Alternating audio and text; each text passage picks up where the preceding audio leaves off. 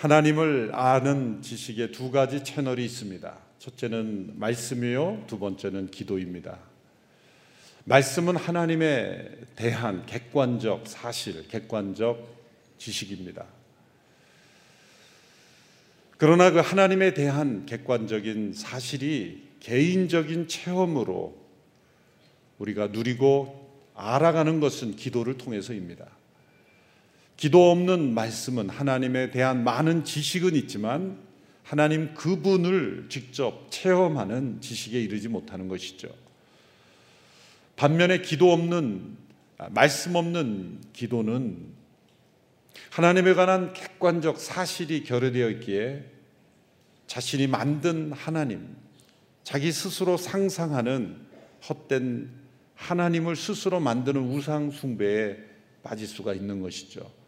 그래서 말씀 없는 기도는 결국 우상 숭배에 빠지게 되는 무서운 결론에 이르게 됩니다. 이 말씀과 기도의 하나됨.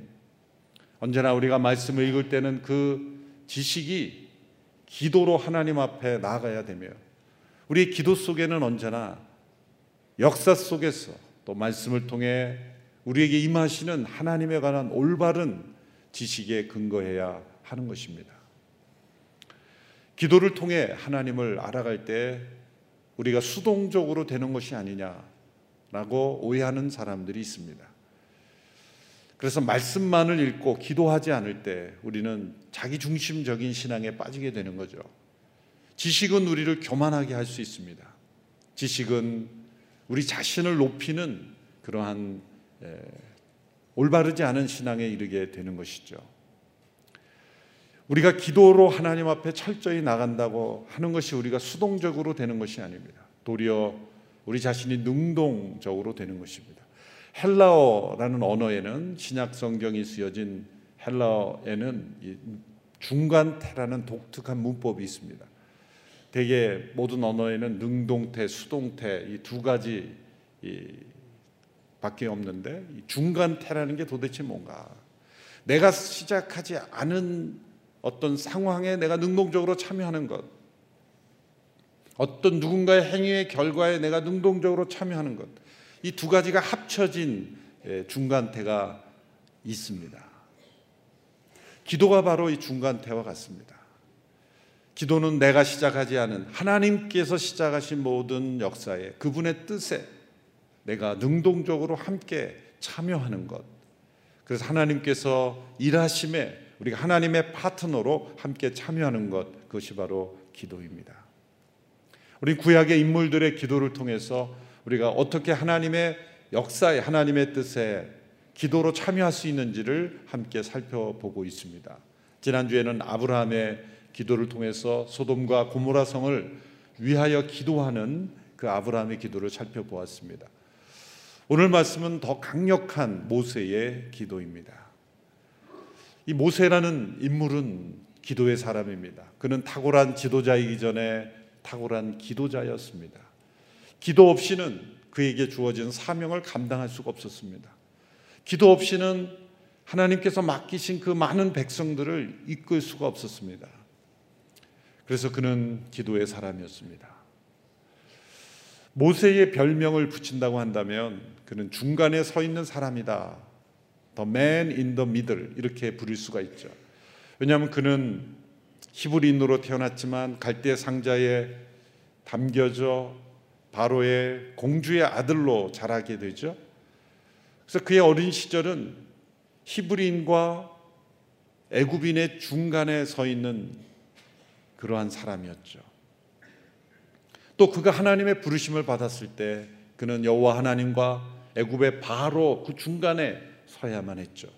그가 지도자로 쓰임을 받을 때 하나님과 백성들 중간에 서서 그는 많은 기도를 해야 했습니다. 우리가 기도를 통해 하나님 앞에 나가게 되면 이 중간의 입장에서 중보자가 될 수밖에 없는 거예요. 기도 자체가 하나님 앞에 중보자로 쓰임을 받도록 우리를 인도하게 되는 것입니다. 오늘 모세가 드려진 기도 가운데 가장 위대하고 가장 강력한 기도입니다. 모세가 드려진 많은 기도 들을 보면은 대개 하나님의 진노가 거두어 달라고 기도했던 내용들이 많이 나옵니다. 그의 누이 미리암이 모세를 질투했을 때 하나님께서 미리암에게 진노하셔서 문둥병이 발하게 하셨죠. 모세가 용서를 구했을 때 회복이 되었어요.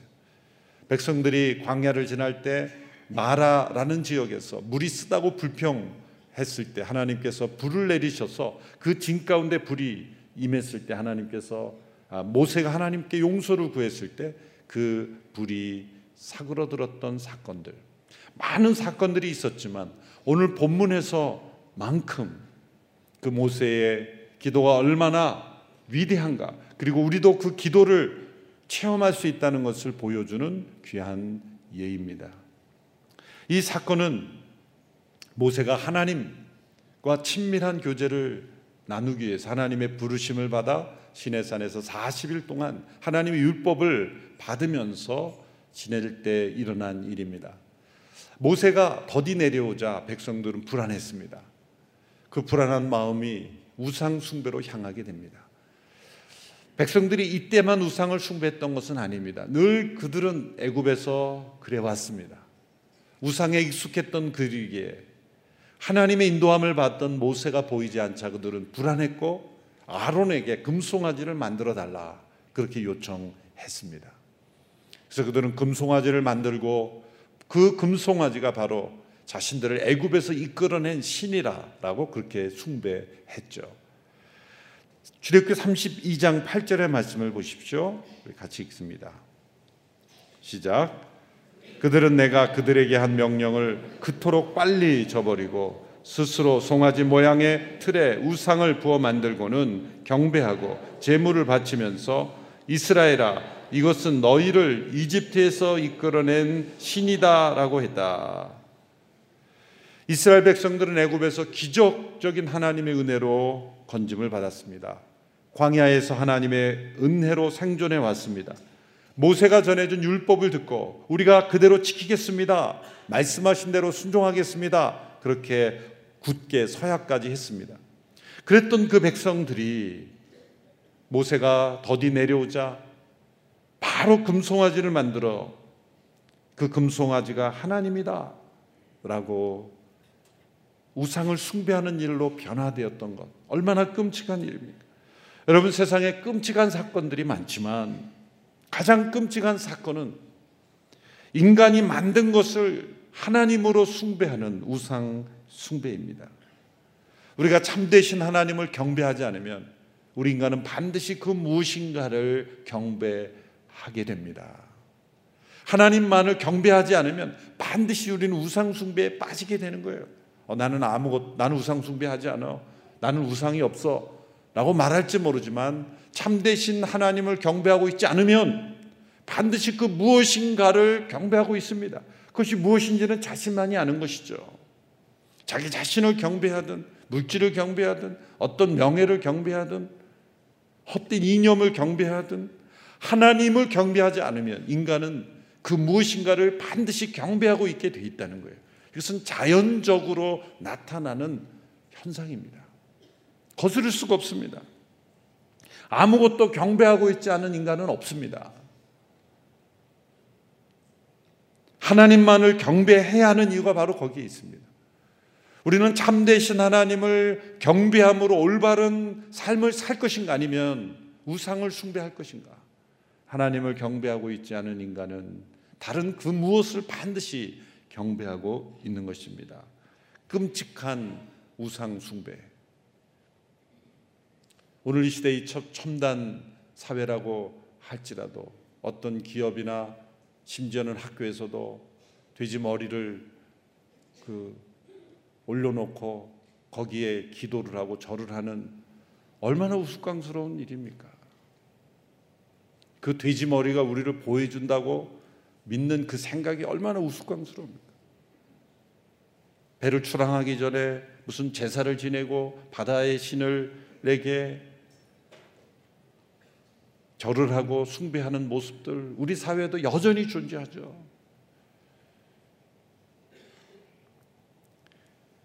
하나님 참되신 하나님을 경배하지 않 천지를 창조하시고 온 땅을 주관하시고 세상을 심판하신 그 하나님을 경배하고 있지 않으면 반드시 그 무엇인가를 경배하고 있습니다. 백성들이 금송아지를 만들어 이것이 바로 우리를 애굽에서 이끌어낸 신이다. 사람들은 스스로 자신을 지켜줄 신을 만드는 본성이 있는 것이죠. 하나님께서 이 사건을 보시고 진노하셨습니다. 그리고 이스라엘 백성들과의 관계를 끊으실 뿐만 아니라 진멸하시겠다고 말씀하셨습니다. 9절에서 11절의 말씀을 같이 읽습니다. 시작. 여호와께서 모세에게 말씀하셨습니다. 내가 이 백성들을 보니 참으로 목이 곧은 백성들이다. 그러니 너는 이제 나를 두고 가거라. 저들 때문에 내 진노가 부글부글 끓는구나. 내가 저들을 진멸하지 않을 수가 없다. 그리고 나서 내가 너를 큰 민족으로 만들 것이다. 하나님께서 진멸하셔야 된 이유가 무엇입니까? 10계명 중 1계명과 2계명을 정면으로 위반하는 것이기 때문이죠.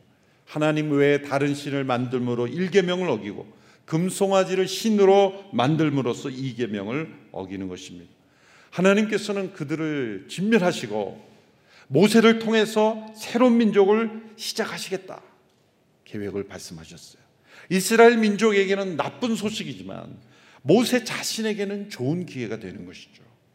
이때 사단은 틀림없이 모세 곁에 와서 이렇게 속삭였을 것입니다. 모세야, 지금이 바로 기회다. 그동안 이 말 안 듣는 불순종하는 백성들 때문에 고생 많았다. 너는 이스라엘보다 더 크고 강한 민족의 시조가 되는 것이다. 더욱더 좋은 것은 네가 추구한 것이 아니라 하나님이 먼저 제안한 것이 아니냐. yes라고 대답해라. 이렇게 속삭였을 것입니다. 이렇게 반역하는 자들, 끔찍한 우상을 숭배하는 자들을 깨끗이 처벌하시고 자신을 사용해서 이제 새로운 민족을 아브라함을 통해 이제 이스라엘 민족을 형성하신 것처럼 모세를 통해 새로운 민족을 시작하시겠다는데 누가 감히 반대하고 나서겠습니까? 만일 여러분이 이 모세의 입장에 서 있었더라면 어떻게 대답했을까? 어떤 대답을 했을까를 한번 생각해 보셔야 되는 거예요. 그래야 이 모세의 기도가 실감 있게 다가오는 겁니다. 여러분은 어떻게 대답하시겠습니까? 제 자신을 생각해 보니까 이런 생각이 떠오를 가능성이 높더라고요. 하나님 잘 생각하셨습니다. 제가 봐도 이 백성들 가망이 없습니다. 제가 겪어봐서 잘 압니다. 저를 민족의 조상으로 사용하신다니 잘해보겠습니다. 열심히 해보겠습니다. 새로운 민족의 이름 뭐라고 질까요? 그렇게 하나님 앞에 응답하지 않았을까? 나쁠 게 없죠. 여러분 우리는 우리 자신을 높이고 세우는 일에는 하나님에게 순종을 잘합니다. 그런데 낮아지는 일에는 순종이 잘 안 됩니다. 하나님께서는 지금 이 말씀을 모세에게 농담으로 하신 것이 아닙니다. 그냥 떠보는 말씀을 하신 것이 아닙니다. 만일 모세가 이 하나님의 계획에 다른 의견, 이견을 말씀드리지 않았다면 하나님은 계획대로 하셨을 것입니다. 그런데 모세가 이러한 하나님의 계획에 어떻게 반응했습니까? 11절에서 13절의 말씀 같이 읽겠습니다. 시작. 그러나 모세는 그 하나님 여호와께 빌며 말했습니다.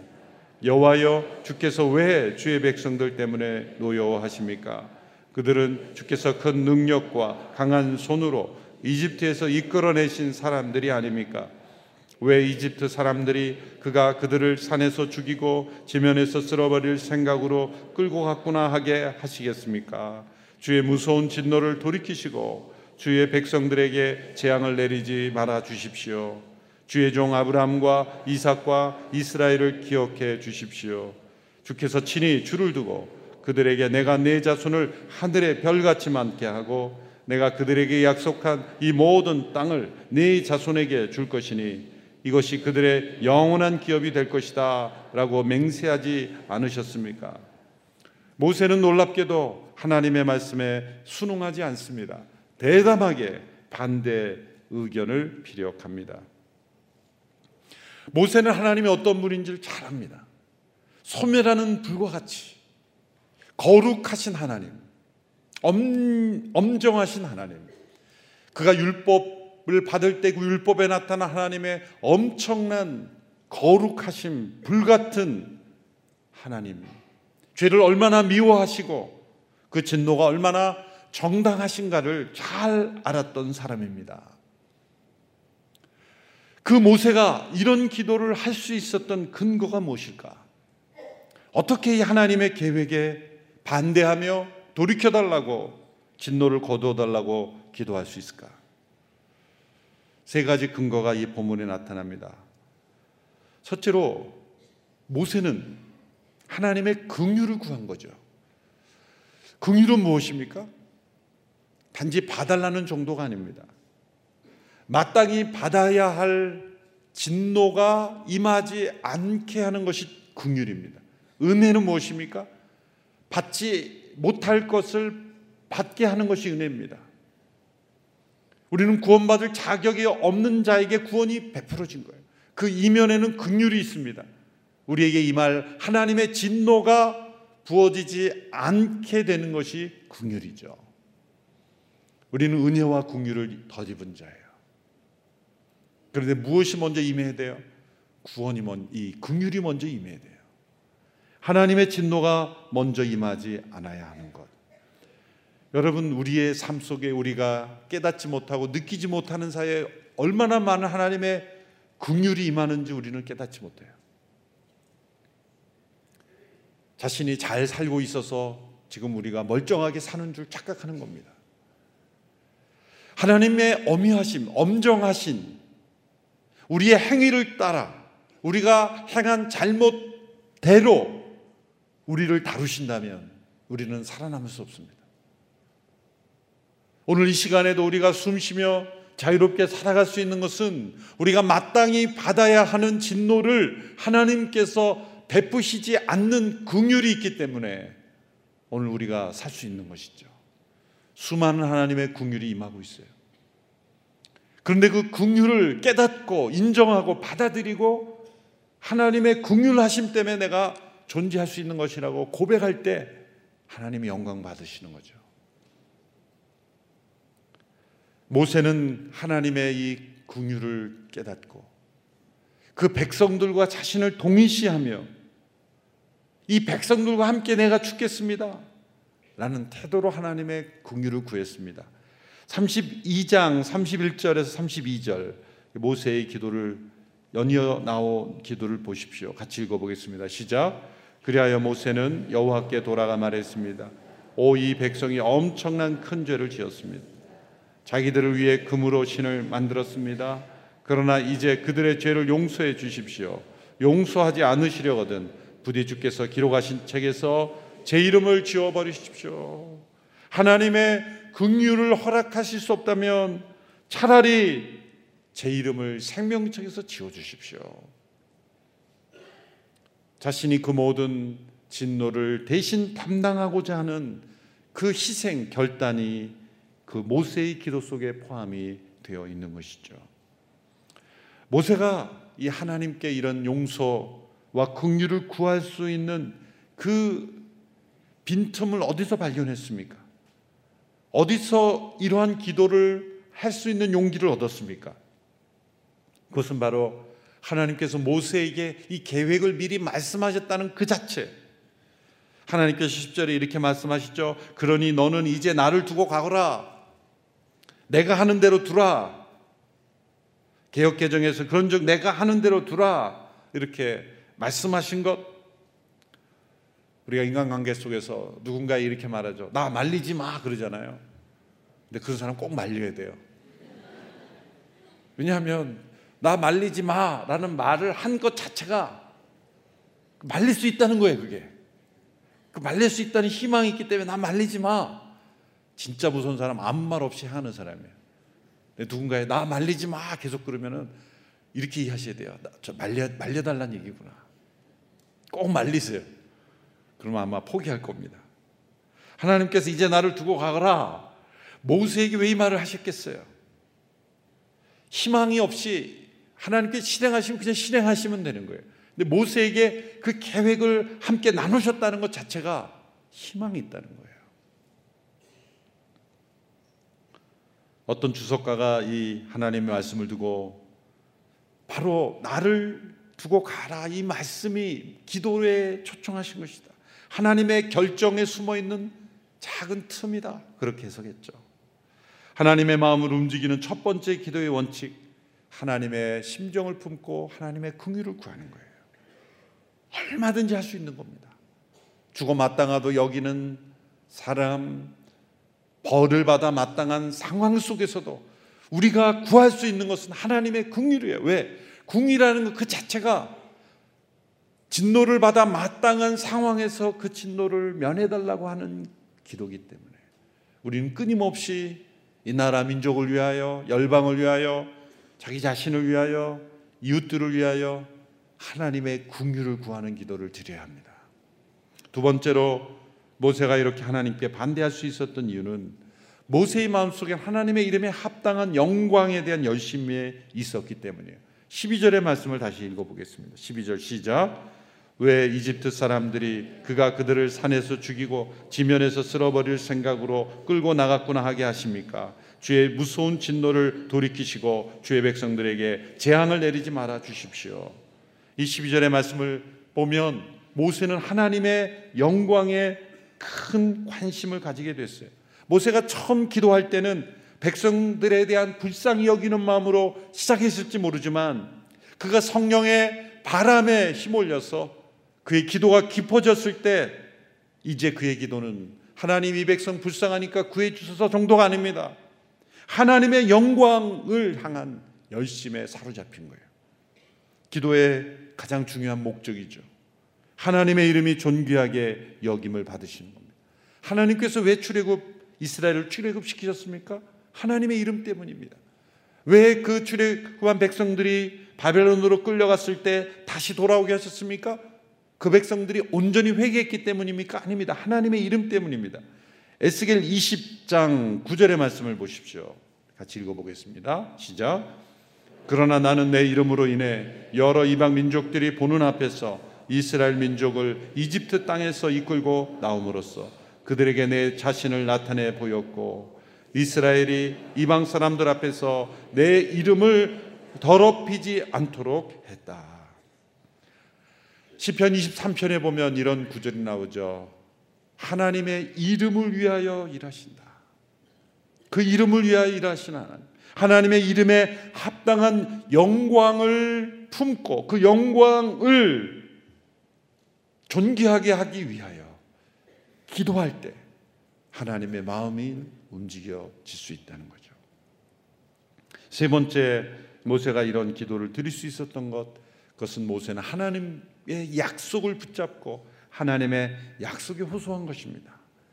13절 말씀 같이 읽습니다. 시작.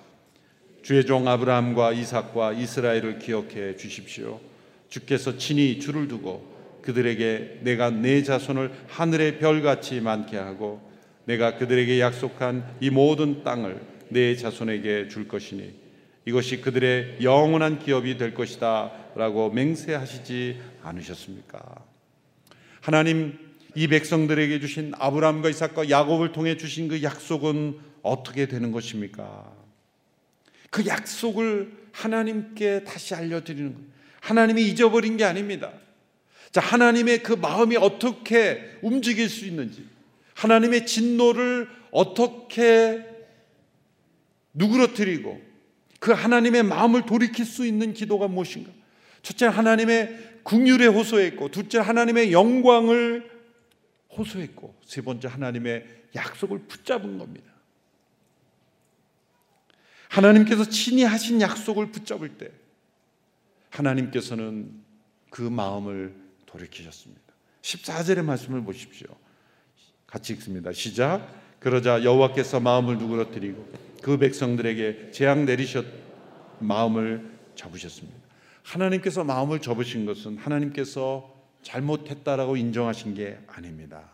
하나님은 모세의 아무런 기도를 응답하지 않으셔 하나님은 오르신 분입니다.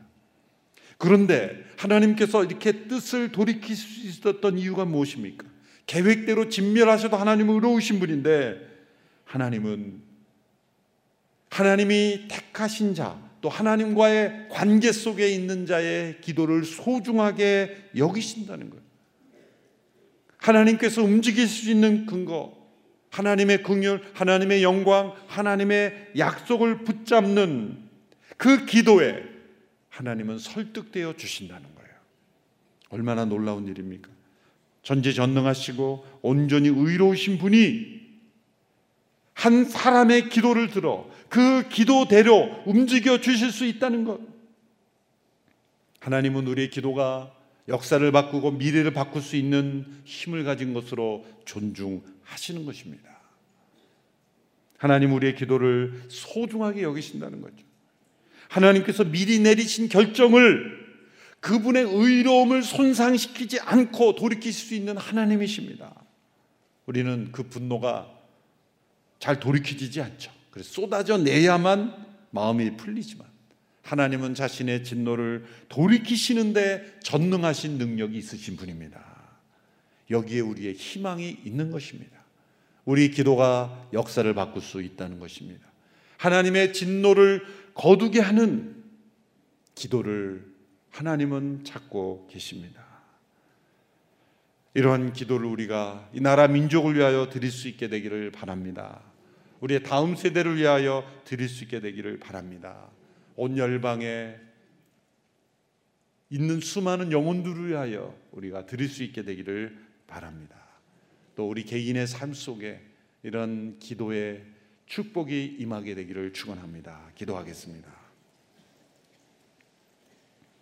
살아계신 하나님, 역사하시는 하나님, 백성들이 마땅히 받아야 할 진노, 그 진노를 누구러들이시는 하나님 자신의 의로우심조차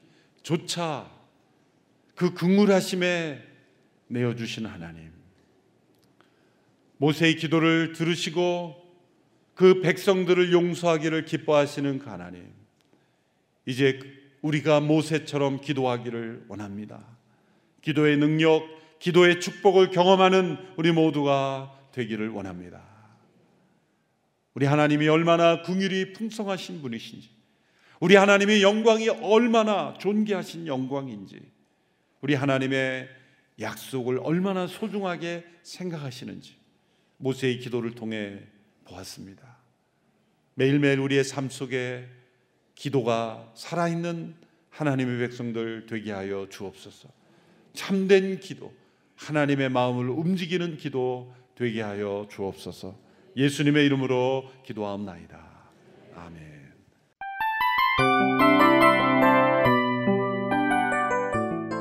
이 프로그램은 청취자 여러분의 소중한 후원으로 제작됩니다.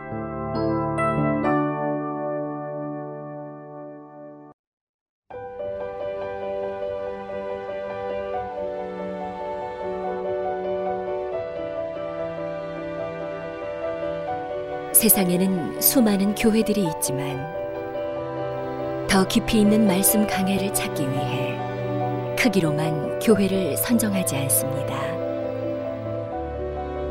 보다 좋은 영적 콘텐츠를 더 많이 나누기 위해 방송비를 받지 않습니다.